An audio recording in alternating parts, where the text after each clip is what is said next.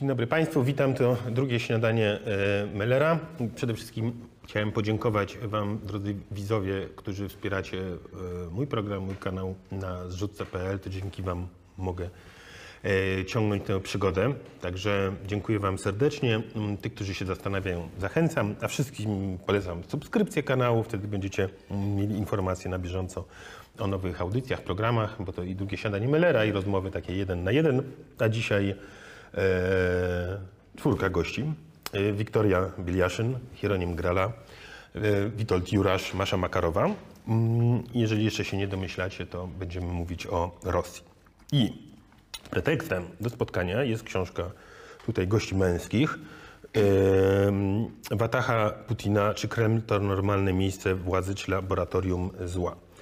I mm, chciałem zacząć w sumie od pytania, które stawiacie bez znaku zapytania na, na okładce, które rozwijacie też z tyłu w ten sposób.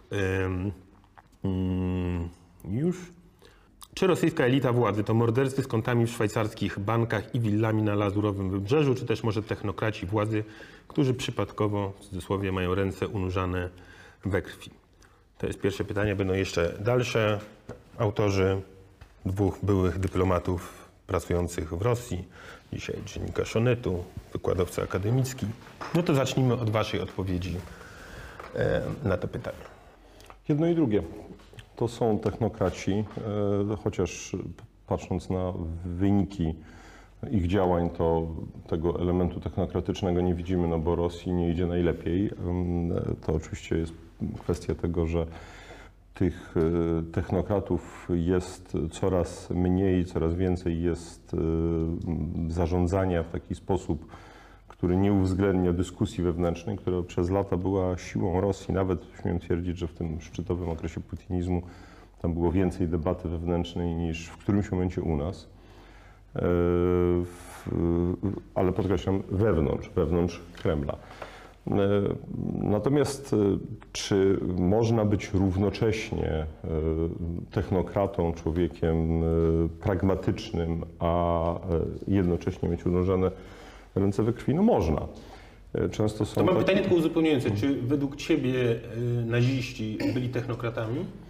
Ja nie porównuję teraz, tylko pytam się tak, o kryterium ale techno- wiesz co, to wyjąłeś mi dosłownie bo ja właśnie dokładnie chciałem nawiązać do III Rzeszy, bo jak się mówi o III Rzeszy, to większość ludzi od razu myśli o Himmlerze, o Eichmannie, o Heydrichu, o tych takich, prawda, najgorszych z najgorszych, ale III Rzesza to są przecież też tacy ludzie jak Albert Speer, jak e, Fritz Todt, e, czy też, jeżeli gdzieś w kierunku służb pójść, e, Walter Schellenberg, czy też postać, która mnie zawsze zresztą fascynuje, czyli generał Karl Wolf, drugi człowiek w SS, trzeci po śmierci Heydricha II, który aż do lat 60. w ogóle nigdy przed żadnym rządem nie, nie stanął. I zresztą jak e, pomyśleć o tym, że trzecią Rzeszę tworzyli poza psychopatami też tacy ludzie, którzy m, gdyby e, Hitler nie doszedł do władzy, a Republika Weim- Weimarska przetrwała, to by się świetnie odnaleźli w, w demokratycznym systemie. No byliby tacy trochę, prawda, do dobrego towarzystwa może by się ich nie zapraszało, bo rzucaliby antysemickimi dowcipami, no ale to tak mniej więcej tyle, prawda? E, No więc Trzecia Rzesza to też tacy ludzie.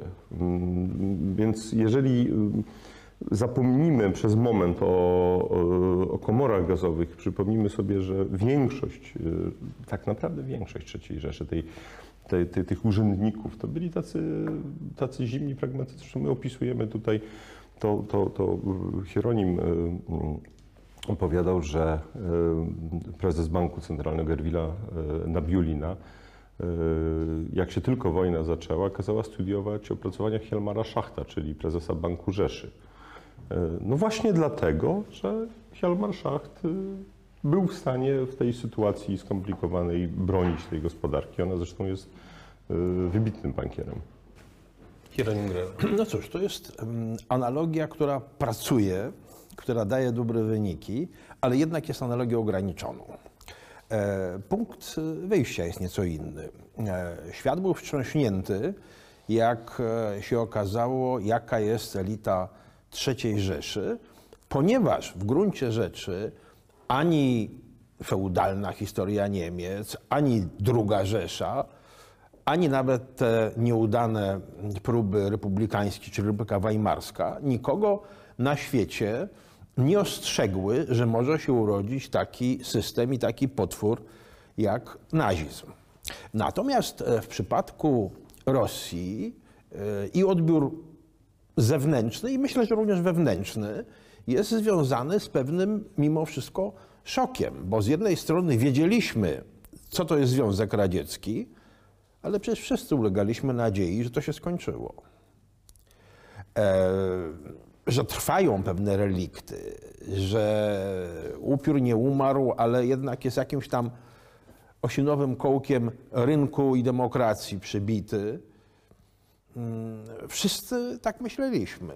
Moi przyjaciele rosyjscy w dużym stopniu też byli przekonani i niewiele było osób z kręgu nawet starych dysydentów, które by od początku do końca nie straciły czujności.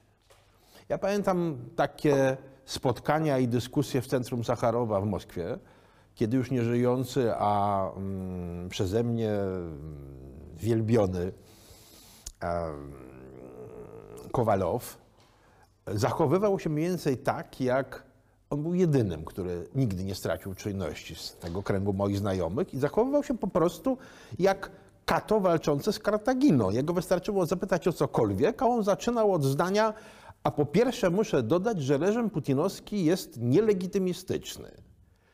Nieważne jest to, jak reagował Kowalow. Ważne jest to, że dla sporej części ludzi, co przeszli szkołę późnego tego czasu zastoju, jak się mówiło, e, on wydawał się anachroniczny i budził wesołość. No, starszy pan po prostu ma widzenia. Potem się okazało, że jego diagnoza rzeczywistości była znacznie bardziej dogłębna i, i mądra. Wracając do rzeczy. E, to są technokraci, e, tyle że kolejny raz nie powinniśmy wpadać w pułapkę od początku do końca przymierzania wszystkich em, kategorii społecznych, ustrojowych i gospodarczych, do których przywykliśmy w warunkach społeczeństw zachodnich i demokracji zachodniej, e, do rzeczywistości rosyjskiej, bo są podobieństwa, są różnice. No, społeczeństwo, które siedziało pod rządami komunizmu, jest oczywiście mniej przygotowane i w dłużej musi trwać w nim proces zaszczepiania mm, innych mechanizmów, które powiedzmy dla Anglika czy Holendra są naturalne, prawda? Z kolei on by sobie nie poradził w innych realiach, które są żywcem e, z tej spuścizny postradzieckiej wzięte. To są technokraci, chociaż złośliwie można powiedzieć, że niekiedy są to technokraci inaczej. Ale jeżeli chodzi o skuteczność działań, o zrozumienie mechanizmów i umiejętność wyciśnięcia maksimum z tego arsenału środków, które mają, to to są sprawni technokraci. A że pewna ich część jednocześnie kontynuuje chwalebne tradycje opryczników, to już jest zupełnie inna sprawa. Tacy też się zdarzają wśród technokratów i w historii ludzkości się zawsze zdarzali. Masza Makarowa. Znaczy, ja myślę, że to są technokraci, którzy są zamazani krwią. e, Są zamazani krwią świadomie przez e, Kreml, bo Władimir Putin rozmazuje odpowiedzialność, która leży na nim po całym swoim otoczeniu. E, Z tym, że Kreml przez ostatnie e, wiele lat rzeczywiście postawił na kształcenie i budowanie systemu takich efektywnych menadżerów jak wielkie korporacje, menedżerów, którzy zbudowali w pewnym sensie w Rosji taką wieś pociąmkinowską, ponieważ jeśli ta technokracja i to efektywne działanie jest bardzo widoczne w Moskwie, jest bardzo widoczne w większych, e, bogatych miastach, to czy ten system jest efektywny, jeśli chodzi o rosyjską głubinkę? No oczywiście nie. Bo jak się od- czyli prowincję.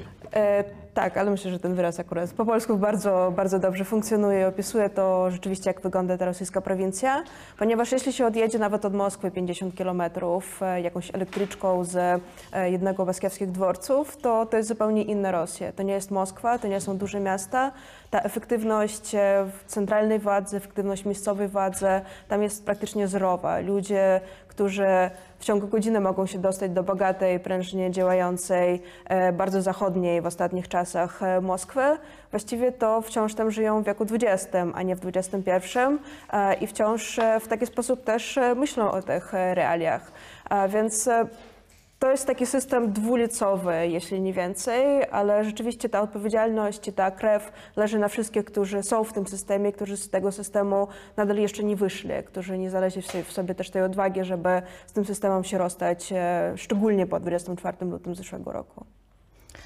Ja się trochę wyłamię, to znaczy ja myślę, że o technokratach to mogliśmy mówić jakieś 10 lat temu. Dzisiaj mamy do czynienia z ludźmi, którzy przede wszystkim są niedecyzyjni. Jakby system opiera się autentycznie na jednym człowieku i nawet wysoko postawieni urzędnicy, którzy sprawują bardzo odpowiedzialne stanowiska, nawet gubernatorzy regionów, często boją się podjąć jakąkolwiek decyzję, nie konsultując się z Kremlem. I to przejawiło się szczególnie mocno podczas pandemii, kiedy Z widać... Kremlem czy osobiście Putinem?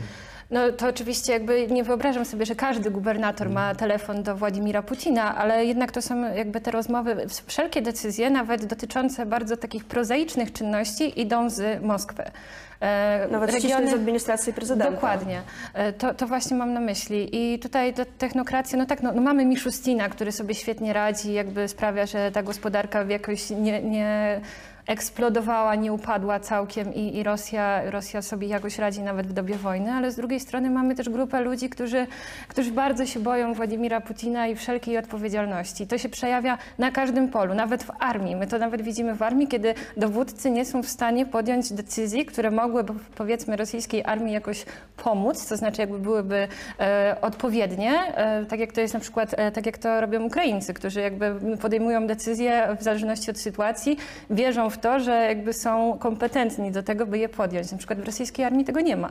Ludzie się boją podejmować decyzje, o czym mówią zwykli szeregowi żołnierze, że oni często stoją na przykład w polu i teoretycznie wiedzą, co powinni zrobić, ale jednocześnie boją się takiej decyzji podjąć, bo może spotkać ich kara.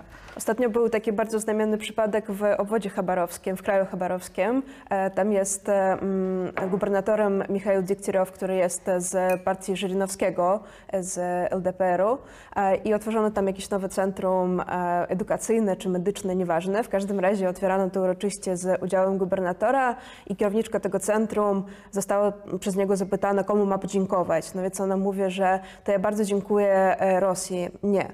To ja bardzo dziękuję e, gubernatorowi obwodu chabarowskiego. Nie. Trzeba podziękować prezydentowi Rosji Władimirowi Putinowi, bo to jest ta najwyższa władza i właśnie ja się zgadzam bardzo z Wiktorią, że taka lojalność wobec Moskwy we wszystkich decyzjach, które są podejmowane, we wszystkich krokach jest e, kluczowa w tym systemie Bo zbudowanym proszę przez Putina. zwrócić uwagę, że myśmy, y, zaczynając od Kremla i od laboratorium zła, e, wyszli na inne kręgi e, technokratyzmu. Myśmy trafili w tym momencie już e, do elit prowincjonalnych.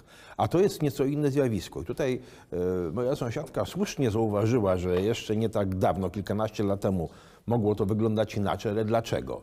No bo kluczem do tego stanu, jak już mówimy o strukturalnych związkach góry z tym średnim e, ogniwem, no jest potężna zmiana zarządzania państwem w postaci tego wertykalnego, wertykal właści, jak to mówiono w Rosji, czyli wertykalny system zarządzania władzą. Jeszcze za wczesnego Putina istnieli regionalni baronowie, niedaleko szukać, no Szamijew w Tatarstanie. A potem e, wprowadza się ograniczenie ich kandydowania. Prezydent nie ogranicza swoich kadencji, ale namiestnikom wielkorządcom kniaziom udzielnym się to ograniczyło. A na wszelki wypadek, gdyby były problemy jeszcze z realizacją tego ograniczenia, no to jest instytucja tych namiestników, prawda, przedstawicieli prezydenta w regionach, i oni tego skutecznie doglądają, tak jak na przykład nad Wołgą tego doglądał Kirejenko, nie dopuszczając już tych młodszej części starych elit Tatarstanu do władzy. To miało być inaczej rządzone. I to nie tylko tam, no, Buriacja na przykład. Sposób, jak zmieniało no, w Buriacji em, kadry rządzące, włącznie z rektorem uniwersytetu, mechanizm zawsze był ten sam przecież. No. Ale w ogóle się zmieniło, no bo przecież też wtedy mogliśmy mówić w latach 90. o jakimś wpływie oligarchów. Dzisiaj oligarchów jako takich to są jakby niedobitki, ci, którzy pozostali, a ci współcześni, e, bogaci ludzie, którzy tutaj na przykład na Zachodzie często się spotykam z takim pytaniem, ale to dlaczego ci oligarchowie czegoś nie zrobią? Dlaczego oni się nie skrzykną i nie obalą Putina? I pamiętam, że właśnie ja zadałam to samo pytanie Michaiłowi Chodorkowskiemu tuż jakby jak zaczęła się inwazja, znaczy wojna na pełną skalę i on powiedział, ale jacy oligarchowie? To są portfele Putina, to są ludzie znikąd, ludzie, którzy tak to w życiu by najczęściej nic nie osiągnęli, ale biorąc pod uwagę to, że Putin znał ich lojalność, e, otrzymali właśnie to wszystko, z czego mogą korzystać i jednocześnie są tymi portfelami, do których Putin sięga. Nie mają żadnej sprawczości, żadnej decyzyjności, nic. No, ale jeszcze, jeszcze są tacy ludzie jak Michał Friedman, jak Awen, to, to, to oni... Mamy oczywiście Abramowicza, który ewidentnie do jakiegoś po- poziomu był słupem. Zresztą dowód, można powiedzieć, trochę anegdotyczny, jak się jego żona z nim rozwodziła. To się rozwiodła w, w Moskwie, a nie w Londynie i wzięła 2% majątku. Dlaczego 2, a nie 50? No dlatego, że nie chciała brać e, nie wspólnego, tylko tego, co było Społecznego. społecznego, bo wówczas ten rozwód mógłby być dla niej bardziej przykry, że tak powiem. Natomiast y, ja mm, nie do końca bym się zgodził z tym, że nie ma w Rosji oligarchów. To znaczy ci ludzie nie, stracili wpływy polityczne, natomiast nadal są, jest pewna jednak grupa ludzi, którzy są czymś więcej niż tylko słupami. Tak? No Friedman Ale taki tak jak powiedziałam, przykład, tak. niedobitki z lat 90., najczęściej początku 2000. No tak, no ale ma, mamy cały czas y, kilkudziesięciu multimiliarderów, tak? Ale jeżeli mówimy o tej nieskuteczności Rosji, to mm, jest taki nastrój, który się czasami w Polsce udziela, że no, prawda, Rosja straciła circa 1700-1800 czołgów. Widzimy, że przegrywa, no to znaczy, że Rosja jest bardzo nieefektywna.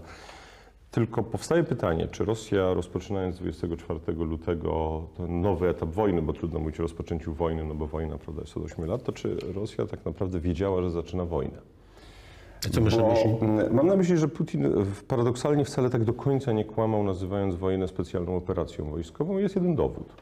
Otóż e, w, przez pierwszy miesiąc, jak Ukraińcy emitowali nagrania jeńców rosyjskich, to co drugi był omonowcem, czyli e, przekładając na polski zomowcem, lub był z gwardii, em, z rozgwardii, czyli z wojsk wewnętrznych, można by powiedzieć, a nie z sił zbrojnych jako takich. Innymi słowy, oni idąc na Ukrainę, byli głęboko przekonani, że przez tydzień postrzelają, bo jakaś tam armia będzie walczyć, a później trzeba będzie spałować Ukraińców. E, A to oznacza, że te straty e, są również dlatego tak ogromne, bo oni po prostu nie wiedzieli, że idą na wojnę. To znaczy, że Ukraina będzie walczyć. E, To powoduje, że ten taki hura optymizm, bo dzisiaj już wiedzą, tak? Oczywiście przygotowanie sił zbrojnych e, trwa, natomiast to, o czym e, panie pedały, to znaczy, że, że, że ta decyzja nie jest podejmowana, no, to jest tradycja. To Hieronim kiedyś opowiadał, że my mamy w archiwach e, dokumenty sprzed kilkuset No, z XVI wieku jest dokładnie ten sam mechanizm. Dokładnie ten sam mechanizm. Siedzi wojewoda w inflantach gdzieś tam i walą mu się mury, konie zdychają bez owsa, a tutaj batory na nich idzie. I co ma zrobić? No to on nie wysyła do Nowogrodu czy do Pskowa, do pośredników, tylko bezpośrednio kuriera śle do cara, który go tam szuka między Moskwą a Starorussą. No, car Gasudar, no, nie mamy e, stolarza, e, nie mamy klucznika, brakuje nam puszkarzy, a w ogóle armata się zagwoździła i była sztuk jeden. I dalej idzie odpowiedź, taką samą drogą. No w związku z czym oczywiście to pozwala, no, tak nawiasem mówiąc, nieco inaczej patrzeć na znakomite sukcesy batyrykiańskiego oręża, no bo jak się ściany rozsypały, koty, konie nie miały owsa, a wojewodowie się martwili, że załoga jest tak głodna, że idzie na rynek z łotyszami handlować, no to, to jest, do- przecież to jest jeden do jednego. Prawda? Hieronim Grela jest kociarzem, bo jak się ktoś przejęzycza, zamiast koń mówi kot, to, Tak, tak. to jest dowód wielkiej miłości wobec Ja skotków. tylko jeszcze dodam, że stąd też się bierze taka niezwykła popularność e, Primoj Linii, czyli takiego tej rozmowy corocznej, która się nie odbywa w tym roku i w zeszłym Władimira Putina z narodem, bo rzeczywiście tylko Władimir Putin może rozwiązać każdy problem, tak? Można do niego się zwrócić z tym, że nie wiem, płot się rozwalił albo że szkoły na wsi zamknięte i Władimir Putin to koniecznie rozwiąże. Też na przykład teraz żony i matki zmobilizowanych zwracają się osobiście do Władimira Putina, bo one nie wierzą w skuteczność tego, że one pójdą na przykład do prokuratury wojskowej czy do komendy wojskowej i że ten problem, że na szturm rzucają ich chłopaków zostanie rozwiązany, że tylko Władimir Putin, który na pewno nie ogląda ich e, e, orędzi i, i zwrotów, rozwiąże ten problem i chłopak Wania wróci z frontu do domu. A jeszcze jest takie przekonanie, że Władimir Putin po prostu nie wie na pewno, jaki jest chaos. Dobry I, car. e, tak, no, bojarzy są źli. No wiedzą Państwo, ten mit e, dobrego cara ma długą tradycję i ma się dobrze, bo e, był taki epizod, jak z Syberii w łapciach przyszli do Lenina, dokładnie mówiąc do cara Ilicza przyszli, skarżyć się, że urzędnicy ich łupią. I wtedy któryś z Łunaczarskich czy Antonowych Owsiejenko stwierdził, że to jako żywo przypomina głos Czukczów, kiedy Katarzyna II usiłowała fasadową konstytucję dać Rosji. I wtedy e, odziani w futra synowie północy powiedzieli, że może być i konstytucja, ale żeby urzędnicy przestali ich łupić. E, I oczywiście bezpośrednio zwracali się z tym do carycy. W związku z czym to jest uświęcona tradycja pewnego modelu. Najciekawsze w tym jest, że obojętnie czy opowiadamy się za scenariuszem nie, wzorców, jak lubią zwłaszcza moi amerykańscy koledzy, ordyńskich, czyli mongolskich, czy opowiadamy się za tradycją wzorców prawosławno-bizantyńskich, to ani jeden model, ani drugi takiego czegoś nie znał. Ani Bazyleus Bizantyński nie robił e, za mm, posiadacza panaceum na wszystkie bolączki społeczne, ani tym bardziej Han. Ja bym akurat do Hana Uzbeka się nie wybrał z taką skargą. Ja chciałem tu powiedzieć to, czy nie wspomniałem wcześniej, mianowicie, że wasza książka to jest dialog, rozmowa, nie, nie, nie narracja tradycyjna, w związku z czym y, skrzy się y, anegdotami, y, osobistymi obserwacjami, zwłaszcza z czasów, kiedy pracowaliście w Rosji. I w którymś momencie, czy przez dużą część książki, idziecie, idziecie nazwiskami. Chciałem zaraz do tego nawiązać, ale właśnie mam. Które z dwóch pytań wybierać? Czy pytanie naiwne, na które daje się nikt nie lubi odpowiadać, kto tak naprawdę jest dzisiaj numerem 2-3 y, w Rosji, albo inaczej, kto jest najbliżej Putina i ma jakieś przełożenie decyzyjne? Bo nie, pytanie drugie, bardziej anegdotyczne, to znaczy mnie z, z, waszych bohaterów najbardziej fascynuje, znaczy złe słowo fascynuje, ale tak, fascynuje przypadek y, Dmitrija Miedwiediewa, o, którym y, wielu ludzi, być może w swojej naiwności, myślało kiedyś, że to liberalna twarz, że to jest to nowe pokolenie. No dzisiaj jest jakimś, nie wiadomo, bardziej potworem czy karykaturą, ale y, cie- ciekawa jest ta, ta, ta, ta droga. No więc To ja to, to spróbuję zwięźle na obydwa. Bo tego naiwnego nie mógłbym pominąć, dlatego że mm, to się wiąże z historią, którą opisałem w poprzedniej książce w Demonach Rosji, czyli pierwszego mojego spotkania z moim szefem, ambasadorem w Moskwie, czyli twoim ojcem, e, który y, puścił mi na wideo film z zaprzysiężenia Władimira Władimirowicza. E, Wchodzi do tej wielkiej sali. E, Tam zawsze jest taki głos. To, jest ten sam głos, który jest też na paradach Pobiedy. E, Niesamowity głos. Jest Majestatyczny, jak tak, powiedział. prezydent Rosyjskiej Federacji. To w ogóle od razu już czujesz, prawda, że jesteś bardzo malutki. Wino widzi pan, to jest rosyjska elita. E, Po czym jest scena, jak już po zaprzysiężeniu Putin idzie do swojego samochodu opancerzonego i tam jest jakieś czterech ludzi, z którymi on się ściska. Tak wiesz, jak, jak, jak z Brożniewem. Em, Ale kamera ich nie pokazuje na zbliżeniu. My nie widzimy twarzy, widzimy tylko sylwetki. I ojciec mówi, no, no to jak pan się dowie, kto to są, to ja panu awans załatwię. E, Więc e, my oczywiście próbowaliśmy odtworzyć e, plus minus ten układ.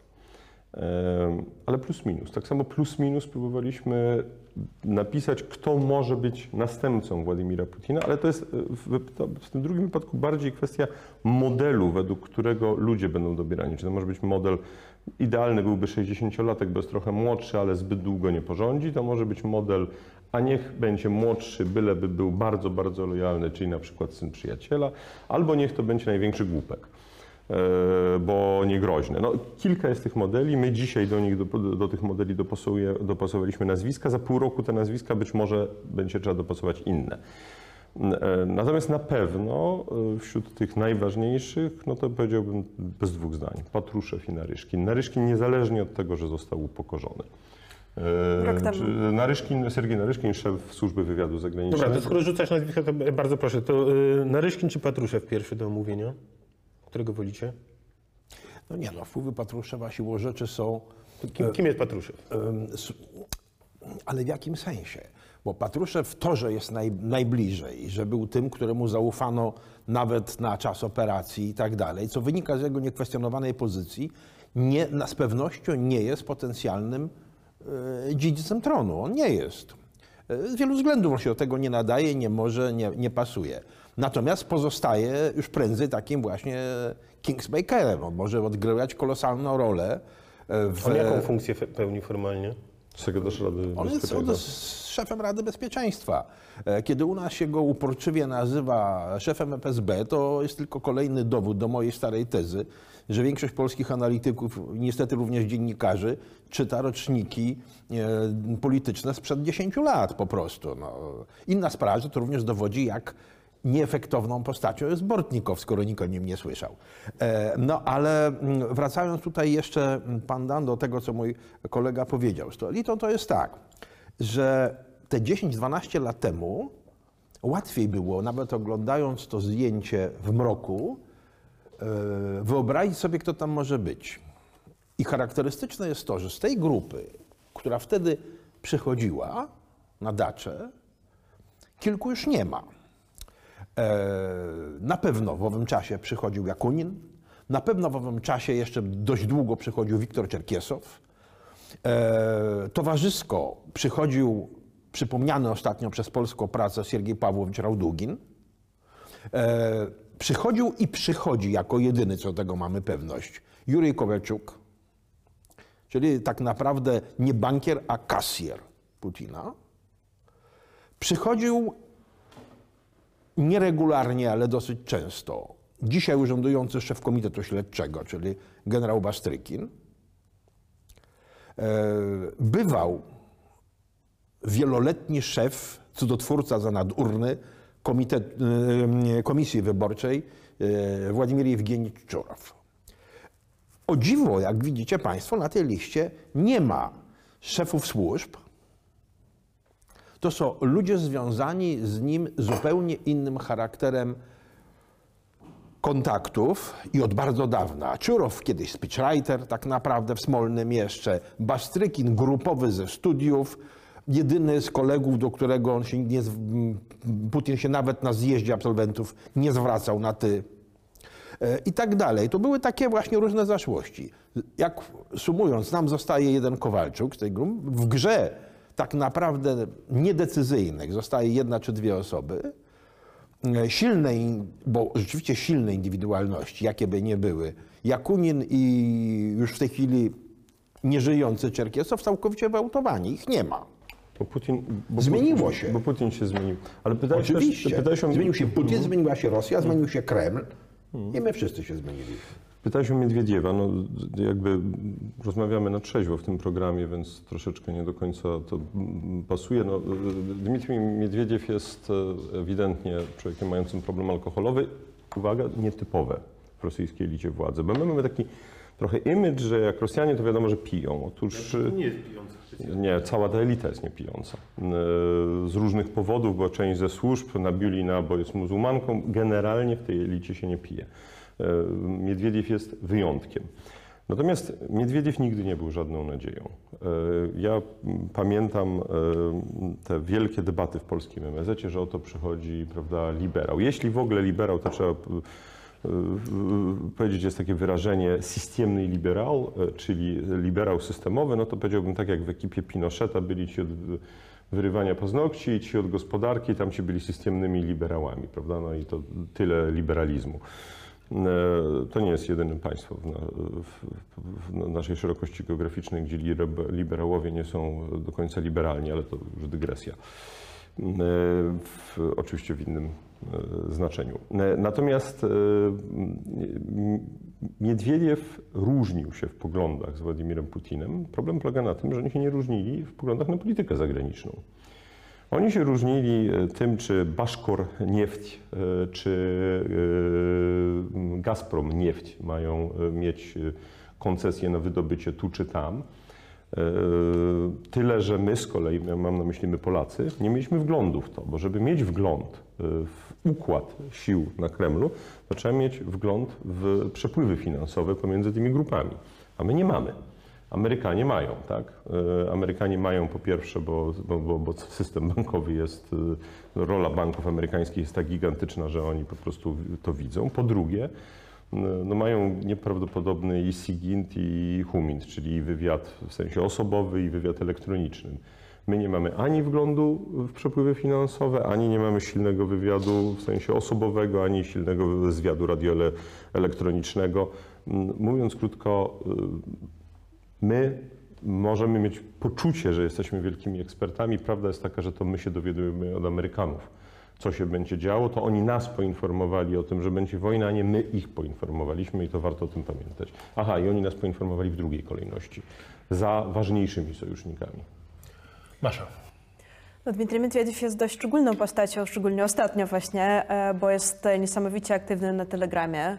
E, I rzeczywiście pewnie te swoje posty na Telegramie pisze sam i w pewien sposób też zapominamy o tym, że on nadal jest w tym systemie, że jest nie tylko eksprezydentem Rosji, ale również jest e, zastępcą e, szefa Rady Bezpieczeństwa Rosji, czyli jest jakąś postacią, która jest cały czas trzymana wewnątrz tego systemu.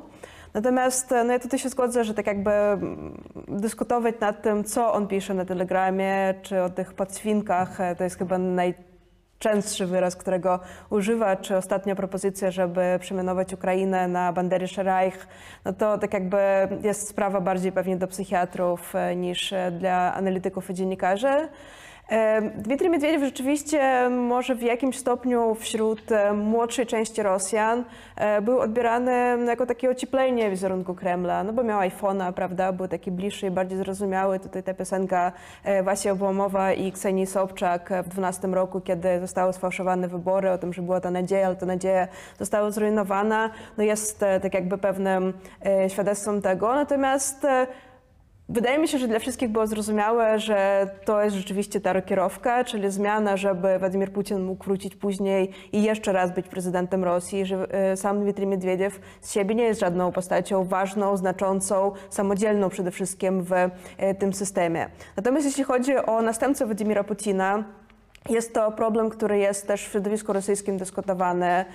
Taki rosyjski politolog e, Abbas Galamow e, prowadzi taki projekt e, "Naslednik", czyli następca i właśnie rozważa, czy ta, a czy inna postać z rosyjskiego świata polityki mogłaby zostać tym następcą. Tak naprawdę nie wiemy. Tak jak Władimir Putin pojawił się znikąd w 90, pod koniec lat 90., tak samo ten następca może się pojawić znikąd i będzie to jakaś zupełnie szara postać, której niewiele będzie będziemy wiedzieli. E, Oczywiście dla wielu pewnie figura Michaiła Miszustina, obecnego premiera, o którym w sumie niewiele słyszymy prawda, w kontekście wojny, e, byłoby jakimś kompromisem w sytuacji, kiedy Kreml tę wojnę prowadzi, e, bo też wiele wiąże też taką nadzieję z Miszustinem, że jeśli zostanie prezydentem, to zrobi ten krok, do tyłu, że skończy wojnę, że będzie chciał ocieplić stosunki z Zachodem. Czy Miszustin jest rozpatrywany przez Kreml jako realny następca? Tego nie wiemy. Natomiast e, znaczy ja uważam, że mm, zmiany, które zachodzą na Kremlu są bardzo dynamiczne, ale też zmiany, które zachodzą w społeczeństwie rosyjskim, bo to, jak zmieniło się społeczeństwo rosyjskie przez ten rok, przez rok wojny, ale szczególnie po mobilizacji, jest dość znaczące i tak naprawdę społeczeństwo może widzieć, chcieć widzieć kogoś em, w roli prezydenta jeszcze bardziej putinowskiego niż sam Putin, kogoś jeszcze bardziej twardego, kogoś bardziej jak, jak się zdecydowanego. Rozumiem, że się zradykalizowało Mm, Moim zdaniem tak, moim zdaniem, znaczy nie nacjonalistycznie, tylko że rzeczywiście ta pewna społeczna mobilizacja się odbyła, bo Rosja walczy i ta wojna, którą teraz e, Kreml prowadzi w Ukrainie już nie jest wojną Kremla moim zdaniem, to już jest wojna rzeczywiście jakiejś części Rosjan dość sporej, bo tam walczą ich bliscy i kiedy ci bliscy są na froncie, ta wojna jest odbierana inaczej. I ponieważ e, Kreml i e, rosyjski rząd e, wybrały taką, a nie inną strategię komunikacji z Rosjanami, że właściwie z nimi nie rozmawiają, tylko zbywają i mówią, że wszystko jest dobrze, że wszystko idzie zgodnie z planem e, Ministerstwa Obrony, że wszyscy są żywi i wrócą, a wy na razie róbcie skarpetki dla swoich chłopczyków, e, to społeczeństwo szuka tak jakby ujścia tym swoim emocjom, pytaniom, szuka odpowiedzi wśród innych e, mm, podmiotów społecznych, nie wiem, wśród na przykład Wagnerowców, czy właśnie wystawia też, wynosi na Jewgenię Prigorzyna jako ważną dla siebie postać. Prigorzyna, który jest bardzo medialny, my to widzimy jako dziennikarze, że właściwie żadnego dnia nie odbywa się bez wiadomości o Jewgenii Prigorzynie, o tym, co powiedział, jaki filmik nagrał, a konflikt z Ministerstwem Obrony, w który wszedł, e, a z drugiej strony Ramzan Kadyrow, z którym mocno się trzyma, który też jest e, popularny jako taka medialna postać w Rosji. Prigorzyn jest teraz takim trochę ojcem, który rozmawia z narodem, który potrafi ukarać, e, który jest przejrzysty medialnie dla Rosjan, w odróżnieniu od Ministerstwa Obrony. I ja niestety obawiam się tego, że rzeczywiście Prigorzyn, który jest bardziej putinowski niż Władimir Putin, który gra tak jakby w to i ma, na, znaczy po prostu ma fan z tego, co robię, e, z tych e, mm, rozpraw, w sensie z tych e, e, katowania ludzi, z ucinania głowy, z rozwalania go- głowy młotem. E, To jest taki jego świat, ale ten świat też znajduje jakieś rozumienie wśród e, sporej części Rosjan. 嗯 Ja zgodzę się z Maszą, jeżeli chodzi o te kwestie, że trudno jest prorokować, kto zostanie następcą Władimira Putina, bo ja też myślę, że to może być ktoś równie dobrze wyciągnięty z kapelusza, tak jak to było w latach 90. po Jelcynie.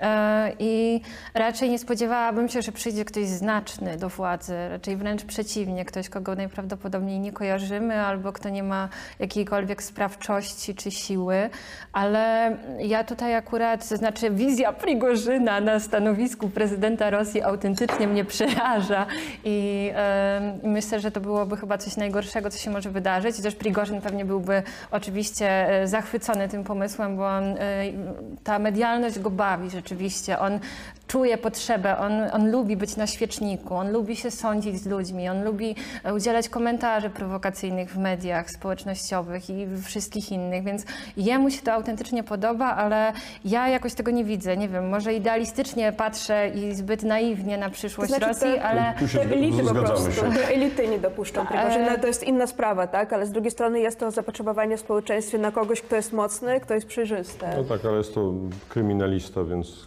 I taki e, prosty chłop. Prigorzyn, Więc, może tutaj jest ta nie, nie, jego no. popularność, a jeszcze przepraszam, bo jakby on jest prosty, tak? To znaczy on to, co mówi, to on rzeczywiście to robi. On mówi, że sprowadzi ciało tam jakiegoś Wagnerowca, którego rozszarpano na polu i pochowa go z honorami. On to robi.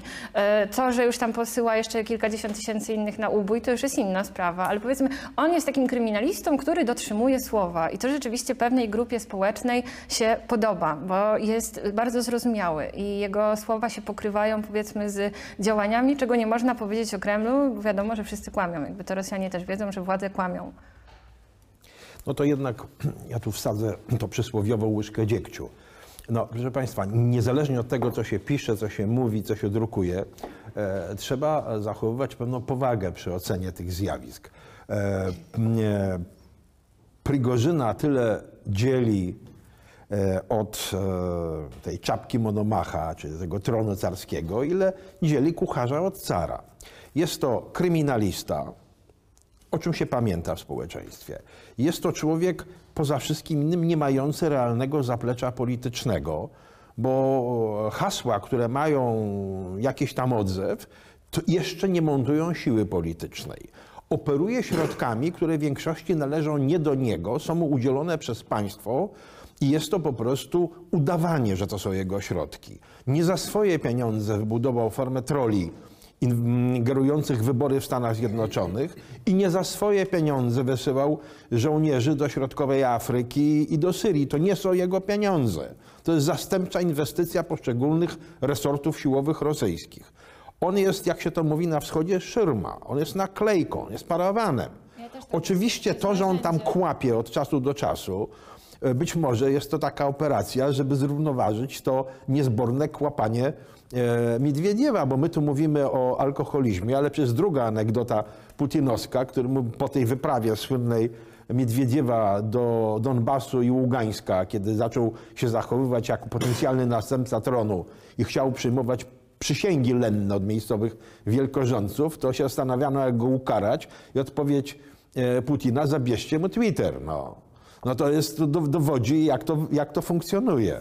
W każdym razie Prigorzyn jest tematem zastępczym. Być może dlatego wymyślonym, że a, żeby mieć taki i tak w tej zbrukanej rzeczywistości instrument, który rzekomo jest poza strukturą władzy. To jest taka najem, psy wojny, najemna kondotierska kompania. My mamy w tym swoje pieniądze, ale to nie jest nasze, prawda?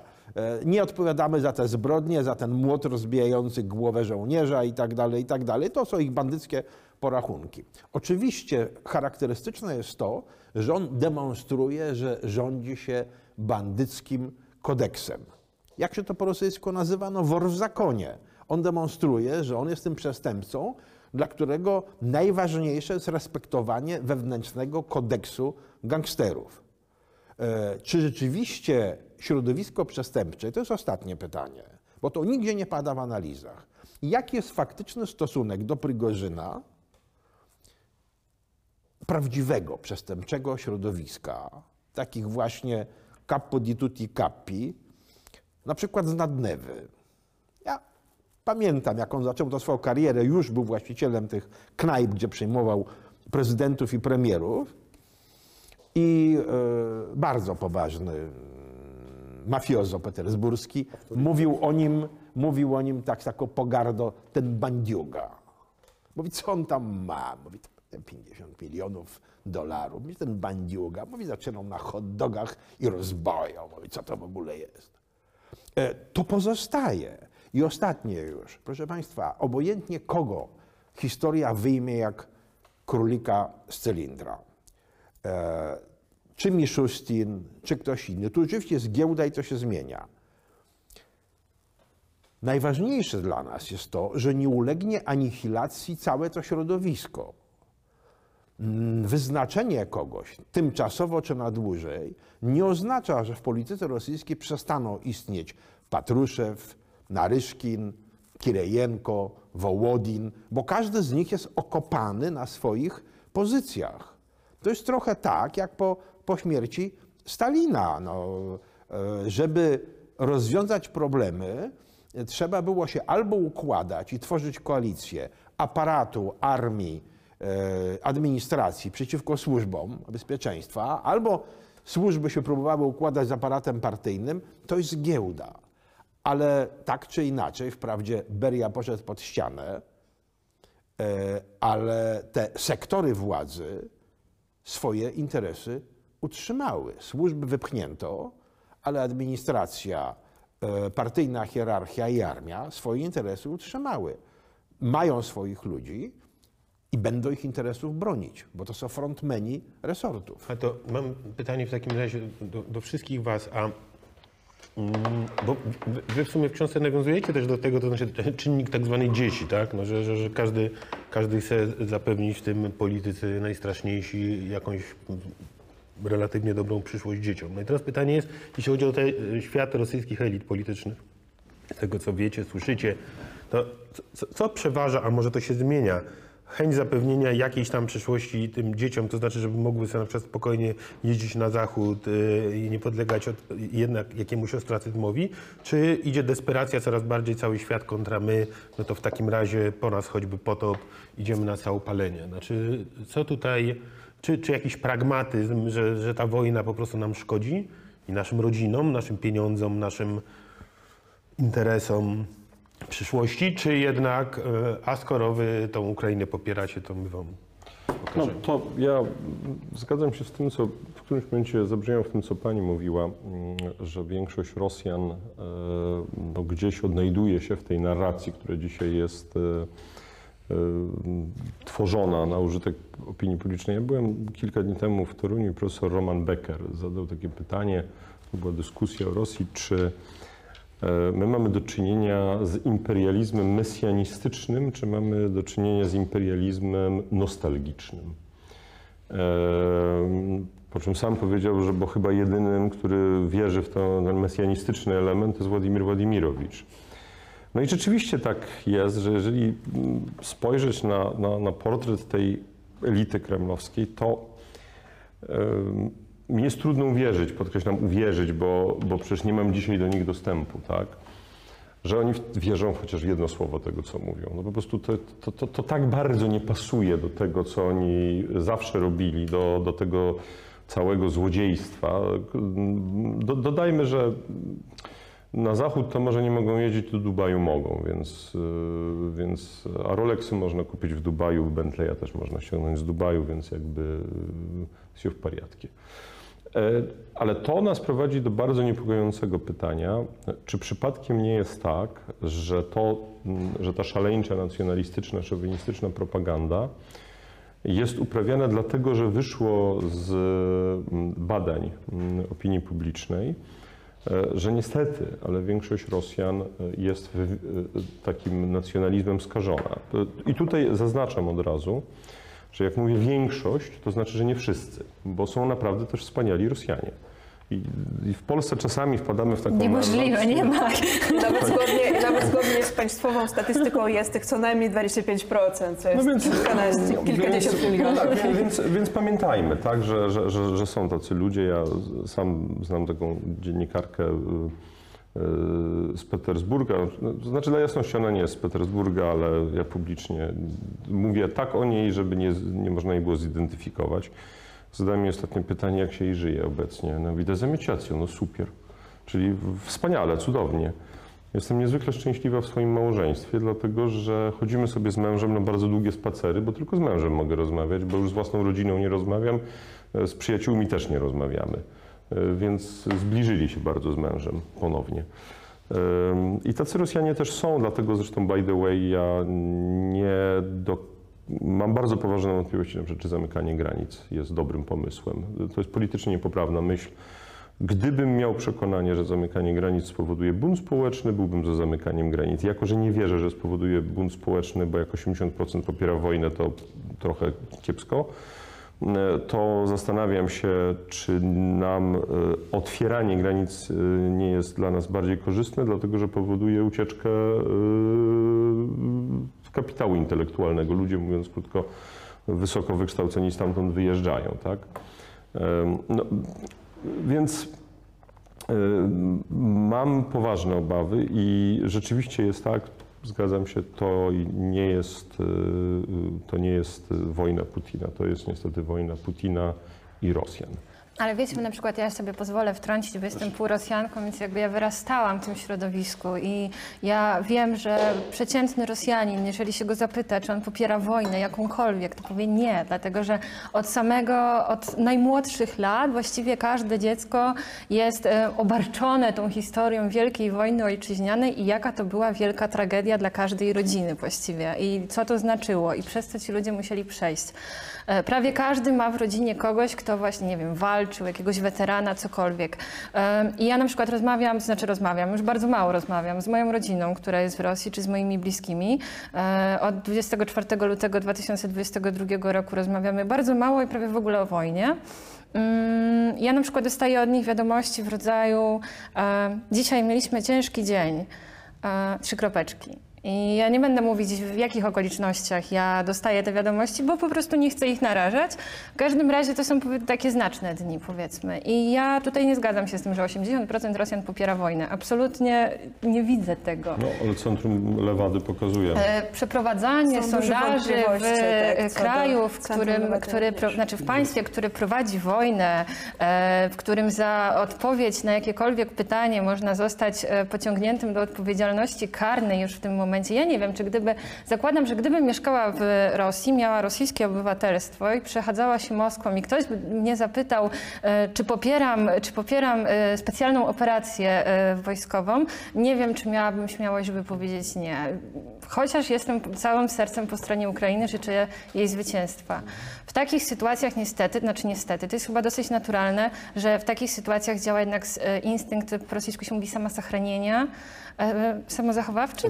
Samozachowawczy, tak. No, no niestety, jakby nie... No tak, ale wie pani, gdyby, gdyby przy, założyć, że 50% jest przeciw, załóżmy, mm, no to pewnie na ulicę e, Moskwy, która ma mm, z przedmieściami i tymi miasteczkami wokół z Podmaskowiem pewnie ile? 20 milionów Pod 20 mniej więcej. milionów wyszłoby trochę więcej niż 3000 ludzi na ulicy. Ale Nie. Rosjanie zagłosowali nogami. Rosjanie, Tak. ci, którzy mogliby wyjść na te protesty, o których Pan mówi, protestach w Moskwie, e, które jeszcze trzy lata temu relacjonowaliśmy z Moskwy, bo przecież cały prospekt Sacharowa był wypełniony po brzegi ludźmi, no to oni wyjechali z Rosji. Najczęściej teraz ta aktywna część, która wychodziła i mogłaby wychodzić, jest za granicą, ale również ten protest, który się odbywał 24 lutego w Rosji, który się odbywa e, dotychczas, bo przed chwilą tutaj wchodząc do, do studia zobaczyłam, że ktoś kolejny wyszedł z jakimś plakatem. To jest beznadziejny protest, w sensie, że ten człowiek, który wychodzi, nie ma żadnej nadziei. On po prostu chce wyjść, bo nie może inaczej. I szapoba do tego człowieka. Dokładnie tak, ale ten protest e, trwa w Rosji nieprzerwanie już ponad rok. E, zatrzymania tak. przecież. jest ponad e, k- 19 tysięcy zatrzymanych przez ten cały okres, jest ponad 5 tysięcy administracyjnych spraw antywojennych, jest e, kilkaset spraw e, karnych. Ten proces cały czas jest, ale ten protest, który właśnie się zaczął w Rosji, on nie ma żadnych organizatorów, on nie ma jakiejś organizacji. To jest protest całkowicie oddolny. Ludzie, którzy wychodzili w dziesiątkach rosyjskich miast, wychodzili sami z siebie. Oni nie wychodzili dlatego, że Aleksiej Nawalny, który jest w więzieniu notabene e, i który nie ma dostępu do świata, powiedział, że musimy wyjść. On, po prostu ludzie wychodzili sami i to jest niezwykle ważne, że nie przestają wychodzić i na to nie można zamykać też oczu. powstaje nam niepełny kontrefekt całej tej sytuacji. Bo mm, e, ja oczywiście e, zacznę od rzeczy dla mnie osobiście bardzo miłej i myślę, że mm, współbrzmiącej z tym, co pani powiedziała. No, ja Rosją zajmuję się ponad 40 lat. Ja wiele lat spędziłem tam, mam wielu współautorów, przyjaciół, studentów, uczniów, kolegów, nawet niedobitki moich nauczycieli istnieją jeszcze na tym świecie. I e, osobistym powodem do radości i dumy dla mnie jest to, że po 24 stycznia nie musiałem z nikim z nich zerwać kontaktów. Nie musiałem przerwać korespondencji, rozmów i tak dalej, bo wszyscy zachowali się po prostu jak porządni ludzie i mają zrozumiałe i akceptowalne dla nas poglądy. E, I to jest ta część jakby realizująca polsko-mickiewiczowskie wyobrażenie o przyjaciołach Moskalach. Tu wszystko się kupy trzyma. Ale z drugiej strony, to samo co panie wcześniej słusznie zauważyły, że jest Moskwa, jest Petersburg i jest prowincja. Otóż jeżeli zerkniemy na geografię i statystykę tych pro- protestów, które w szczytowym momencie to było 37 ośrodków miejskich, to w tej statystyce są również pikiety i marsze trzyosobowe, pięcioosobowe i tak dalej. To proszę zwrócić uwagę na to, że w tej e, środkowej Syberii, czy gdzieś tam centralnym Uralu i tak dalej, e, wynikałoby z liczebności i skali tych protestów, że mm, albo mamy do czynienia z kompletnie odklejoną od rzeczywistości milczącą większością, albo z milczącym przyzwoleniem. I drugi etap. Zachowanie sporej części e, tego społeczeństwa, i to nie chodzi mi tu o to, co widzimy w państwowych rosyjskich środkach masowego przekazu, ale to, co ja mam okazję, no nie powiem gdzie i jak, ale widzieć właśnie bezpośrednio. O reakcję tych wdów, tych matek poległych żołnierzy, e, tych konsumentów e, subwencji państwowych i zadośćuczynień i tak dalej, i tak. I to jest dla odmiany przerażający obraz. Bo to jest w gruncie rzeczy e, ta słynna odpowiedź, że lepiej, żeby zginęli, bo będzie, bę- będą pieniądze, będzie pożytek, a tak by się na śmierć zapili. No, ja w tę odpowiedź wierzę, nie, nie sądzę, że była wygenerowana przez propagandę, bo jako żywo przypomina mi to w różnych sytuacjach czasów i wojny afgańskiej, i wojny czeczeńskiej, e, dyskusję o tym, nie o tym, czy ta wojna jest uczciwa, moralna i słuszna, tylko o tym, jak głęboko niesłuszne jest e, niewspółmierne kompensowanie kalectwa albo śmierci. I nagle się okazuje, że przechodzimy w inny wymiar dyskusji o ekonomicznych aspektach i tej zbrodni, i tej decyzji rządowej. To też jest forma korumpowania społeczeństwa. Ja myślę, że tutaj też przyczyna tego, że Rosjanie rzeczywiście chętnie w niektórych przypadkach poszli na tę wojnę i w ogóle, że ta wojna jest wspierana, jest w biedzie rosyjskiej. Oczywiście. Przecież e, to, jak e, żyje rosyjska prowincja, w polskiej prowincji nie da się sobie wyobrazić. Polska prowincja jest czymś zupełnie innym, totalnie innym. Po prostu jest zupełnie odklejona od tego, jak wygląda świat poza Moskwą w Rosji, że jest naprawdę taka bieda. Nie, ja nie wiem, jak to opisać, ale że ludzie naprawdę zapijają się na śmierć, bo nie mają żadnych innych e, e, socjalnych perspektyw w życiu. I mnie przeraził absolutnie przypadek, kiedy młody chłopak, który miał się żenić, poszedł na wojnę e, zabijać Ukraińców, żeby zarobić sobie na wesele. Znaczy, czy on zdaje sobie sprawę, że on jest mięsem armatnim i że po prostu zostanie zabity gdzieś tam pod Bachmutem czy Ugledarem e, i żadnego wesela nie będzie. Ale to jest sposób, żeby zarobić, żeby pomóc mamie, żeby opłacić studia po powrocie z wojny. E, I to właśnie tkwi w tym, że ludzie są totalnie zakredytowani, e, bo kredyty są bardzo łatwe w Rosji i mnóstwo ludzi z tego korzysta. Ludzie są biedni, wypłaty są groszowe, ale też w ogóle brak godności, że nikt na tych ludzi nie patrzy jako na kogoś godnego respektu, godnego poważania. Władimir Putin patrzy na nich jako na biomasę, na nasilenie, czyli na mieszkańców Rosji, którzy są jedną wspierającą go jego decyzję masą. A tutaj, kiedy oni są odprowadzeni z tą orkiestrą na swoich małych wioskach, swoich małych miasteczkach, kiedy matki płaczą i mówią, o jesteś jak dziadek, dziadek walczył w 41, a teraz ty pójdziesz walczyć. Kiedy oni są rzeczywiście jak w tym nieśmiertelnym pułku e, niesieni na tych zdjęciach, a to wszystko jest niesamowite dla mnie w tym, że system kremlowski od lat się przygotowywał e, do tego, że on od lat przygotowywał tych ludzi w tym micie Wielkiej Wojny Ojczyźnianej, tego wielkiego zwycięstwa, że dzisiaj oni niosą portret dziadka, który zginął w czasie e, Wielkiej Wojny Ojczyźnianej, II wojny światowej jako mięso armatnie, a dzisiaj ty jesteś tym dziadkiem i ty pójdziesz walczyć, znów umierać za ojczyznę. E, Pytałeś się, co wolno w Rosji. W Rosji wolno umrzeć za ojczyznę i to jest chyba najlepsza odpowiedź. Tak. Ja Ale jeszcze- Rozstrzygając kwestię tego, czy może nie rozstrzygając, bo nie rozstrzygniemy, ale e, rozważając, tak należałoby powiedzieć, czy Rosjanie popierają wojnę, czy też nie, no to opierałbym się na tym, co mówią rosyjscy demokraci. A oni sami mówią, że są osamotnieni. E, Co do centrum Lewady, czy możemy ufać, czy nie możemy ufać. No, e, były czasy, kiedy w Rosji była, był miękki autorytaryzm, e, tu i ówdzie twardy, no bo w Czeczeniu zawsze było gorzej. E, I e, wtedy te badania też pokazywały wzrost poparcia dla Władimira Władimirowicza po każdej, po, po, po wojnach czeczeńskich, po Krymie, po zajęciu Krymu mam na myśli. Wydaje mi się, że Centrum Lewady istnieje bardzo konkretnego powodu. To znaczy y, Władimir Putin y, postanowił nie popełnić błędu y, Aleksandra Łukaszenki. Aleksander Łukaszenka zlikwidował niezależną socjologię i w którymś momencie stracił słuch społeczny. Po prostu nie wiedział, co się dzieje. On nie wiedział, że, że stracił kontakt z rzeczywistością i że, i że stracił charyzmę, że już nie, nie jest odbierany, że wyrosło całe pokolenie. Putin tego błędu postanowił nie popełnić i dlatego jest tolerowane Centrum Lewady. Więc ja mm, też pamiętajmy, że oni nie robią badań na takiej zasadzie, że podchodzą do ludzi na ulicy i pytają, czy jesteś za wojną, czy jesteś ten, robią całe, robią poprawki w swoich badaniach. Ale przychodzą te mieszkania, no Albo już jest ingerencja. Ja też rozmawiałam o tym z Dmitrijem Muratowem, bo tutaj pan wspomniał, że co mówią demokraci, że są osamotnieni. No, Dmitrij Muratow, laureat pokojowej Nagrody Nobla. Nie wiem, czy można znaleźć bardziej dzisiaj znacznego i rozpoznawalnego w Polsce e, rosyjskiego demokratę, bo Aleksiej Nawalny wiadomo z niego nie uchodzi.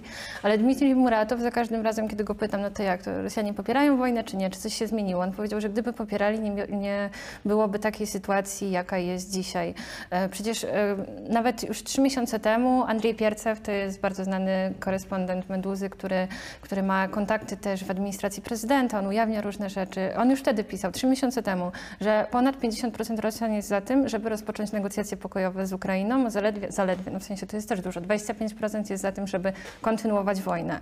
Teraz ta sytuacja sytuacja się cały czas zmienia, jest coraz gorsza. I tak jak powiedziała Masza, rzeczywiście Rosjanin z Głubinki, znaczy z prowincji, e, on często czuje, e, to znaczy powiedzmy, czuje to, że jest ważny jako obywatel właśnie w momencie, kiedy idzie na wojnę. I miałam okazję rozmawiać z rosyjskimi żołnierzami, którzy na tę wojnę szli, właśnie żeby sobie zarobić na odkurzacz, na samochód, na mieszkanie, czy po prostu na życie, na przeżycie, bo na prowincji nie ma pracy. A, a praca żołnierza w momencie, kiedy nie walczy, jest super, no bo stabilna pensja, siedzi się w, tym swoim, e, w tej swojej jednostce i można pomagać mamie, czy tam, nie wiem, ożenić się na przykład.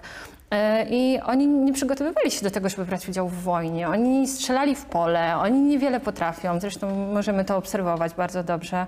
I ci ludzie często rzeczywiście, oni jechali do Ukrainy z myślą, że trzeba ten faszyzm zniszczyć, tych nazistów, no bo propaganda im tak powiedziała e, i dowódcy im tak powiedzieli. A później się okazywało, że no, ani za bardzo nazistów tam nie ma, ani faszyzmu.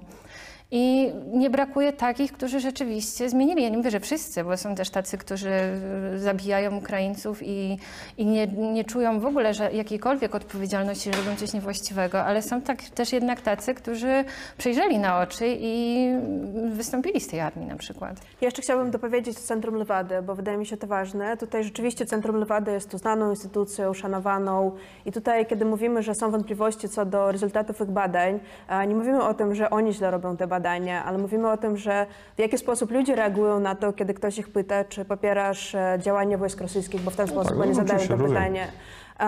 Ja też e, na początku, kiedy pojawiały się te pierwsze sondaże, 76% e, wtedy wspierało Rosjan rok temu e, specjalną operację wojskową w Ukrainie.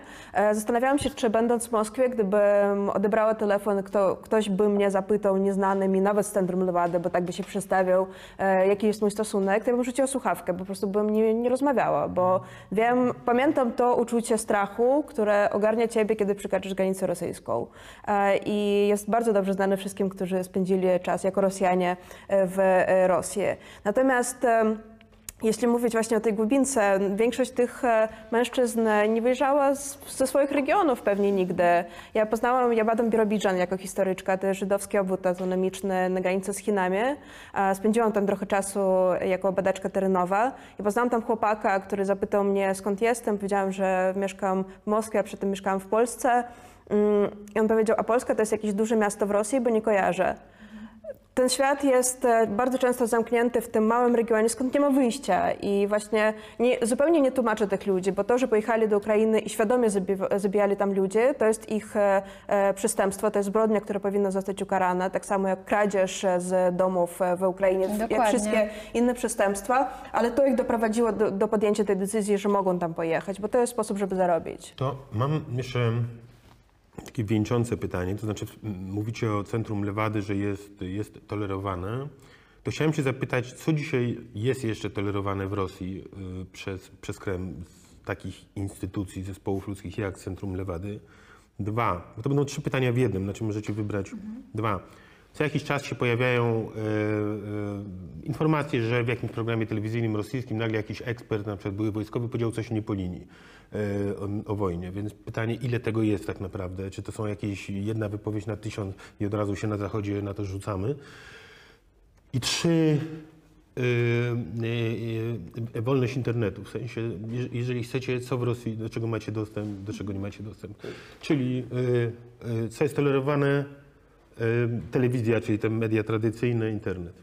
No to ja bym powiedział tak, tolerowany jest jarocin, bo każda dyktatura musi mieć swój jarocin, czyli wentyl bezpieczeństwa. E, Nie ma Facebooka, nie ma Twittera, bo tam się można zorganizować, e, chociaż oczywiście przez VPN-a można korzystać, ale jest to utrudnione. Natomiast YouTube działa.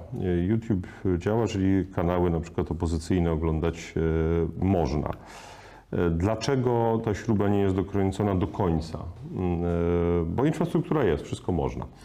E, Ja, moja teoria jest taka, że Władimir Putin y, y, rozumie, że y, jeżeli dokręciłby śrubę do końca, a nie tylko tym, którzy się sprzeciwiają, to mogłoby powstać pytanie w jego otoczeniu, czy przypadkiem y, oni nie, on nie stanie się zagrożeniem dla nich, tak?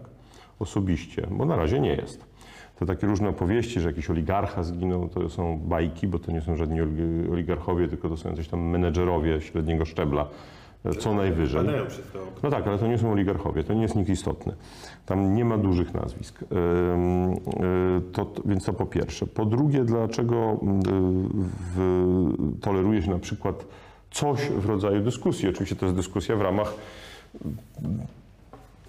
spektrum y, poglądów y, kremlowskich, tak? Czy, a nie pozakremlowskich. No, y, pomijając to, o czym już mówiłem, czyli że, że, że, że, Putin nie może wysłać sygnału swojemu otoczeniu, że zamienia się w Stalina.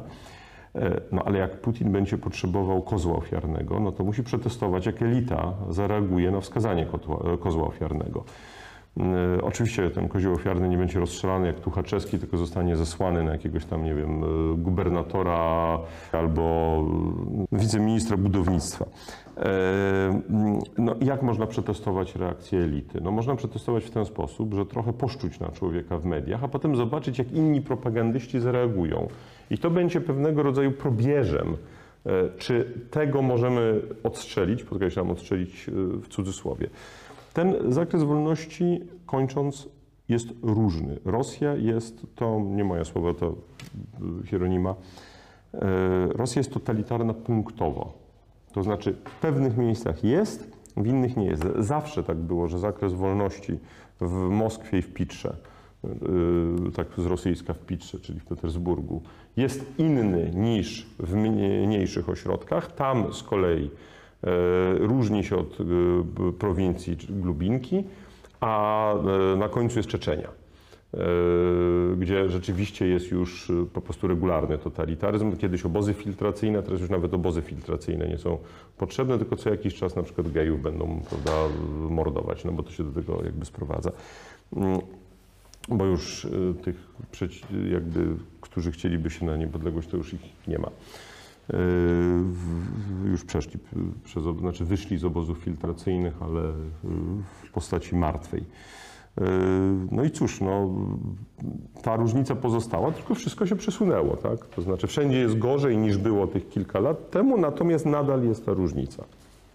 Ja z tą wolnością nie do końca się. Znaczy na poziomie elit okej, ale na poziomie społecznym nie ma wolności. No, jak, można, jak można mówić o wolności w przypadku, kiedy człowiek się zastanawia, czy może przy sąsiadce powiedzieć, co myśli o Władimirze Putinie tak naprawdę? Bo teraz Rosjanie zastanawiają się właśnie nad tym. To już do, jakby do tych czasów takich legendarnych, sowkowych, o których ja się uczyłam z książek, bo nie pamiętam ich, one są jakby wróciły dzisiaj. Dzisiaj Rosjanie zastanawiają się, czy jak rozmawiają w jakiejś grupie powiedzmy nowych znajomych, to czy na pewno wśród tych znajomych nie będzie jakiejś wtyki albo powiedzmy kogoś, kto napisze do nas, bo nie wiem, e, bo, bo nie spodoba mu się nawet ktoś, nawet nie dlatego, że ma takie poglądy, tylko z jakiegoś innego powodu, ale żeby mu jakoś dowalić, to tutaj napisze, że skrytykował działania Kremla i niech się za niego wezmą. Niedawno niezależne media informowały o przypadku, który mnie autentycznie poraził. Ojciec z córką? Nie, nie. To, to jest jeszcze inna kwestia. Konflikt w szkole. Jedna matka napisała do drugiej, tam były screeny właśnie dołączone. Czy mogłaby pani porozmawiać ze swoją córką, bo ona się źle zachowuje, mojej jest przykro. Konflikt na poziomie podstawówki. Ta druga powiedziała, dobrze, ale no po prostu tam Masza, załóżmy, czy Ania ma pozycję liderki. Przepraszam, jakby po prostu.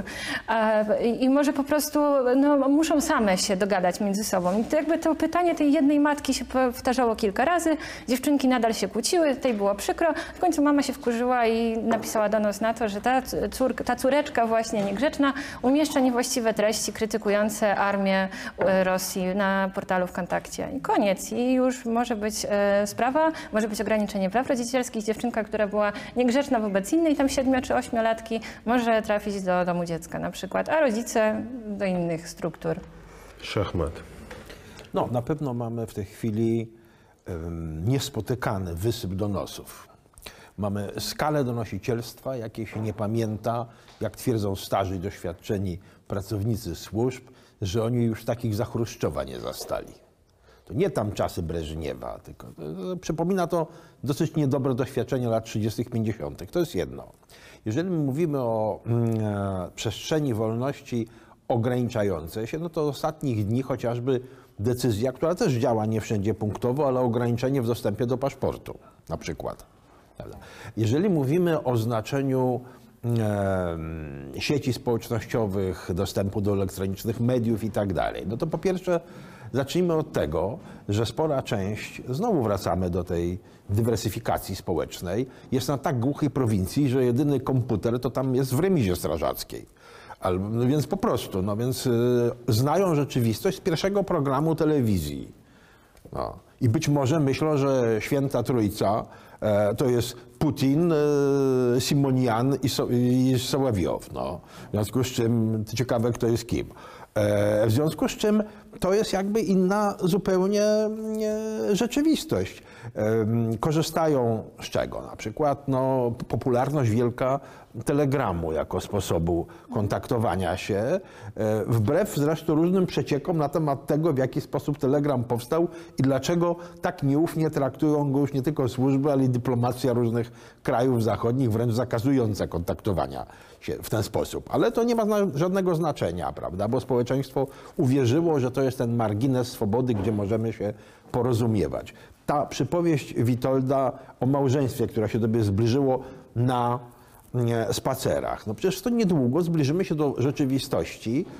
Te słynne, czego Polacy nie rozumieją, rozmowy na kuchni, jak się mawiało w czasach radzieckich. I nikt nie rozumie, że rozmowy na kuchni to nie chodziło o to, że konfidencjonalnie się rozmawia na kuchni. Chodziło o to, że w kuchni jest zlew, gdzie można puścić wodę. Albo włączyć radio. Oczywiście. E, z radiem było gorzej, bo nie było wiadomo, czy aparatura nasłuchowa nie jest akurat w radio. Natomiast i nie zbiera wiąz, wiązki dźwiękowe. Natomiast jak się puszcza wodę, to następuje po prostu, postępował ekran po prostu i, i koniec, kropka. Nie chodziło o dźwięk, chodziło o niedopuszczenie e, no, fal po prostu, krótko mówiąc. E, w związku z czym no, wygląda to, to, właśnie, to właśnie tak. Ta przestrzeń swobody się znacząco zmniejszyła, to nie ulega żadnej wątpliwości.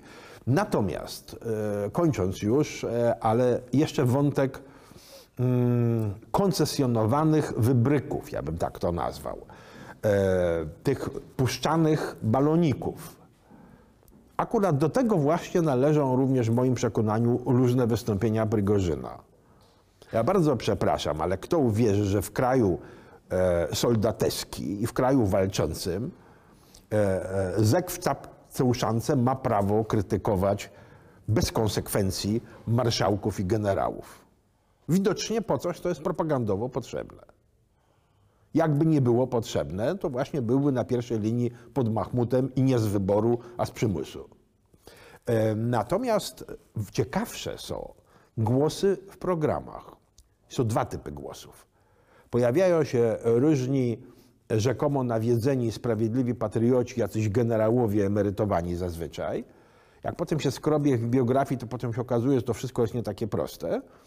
Ale pojawia się czasem ktoś ważny ze świata kultury na przykład i mówi nagle coś, od których nawet rzeczy, od których Sołowiowowi odbieram mowę, a to jest trudne zajęcie. No, Szachnazarow ostatnio. Karen Szachnazarow, jak przyszedł do studia, jak zaczął rąbać o tym, że trzeba przygotować prawda, na to, że będzie klęska, może być klęska, to trzeba rozpatrywać taki wariant zawsze i tak dalej. No, przepraszam, to, to już jest coś innego.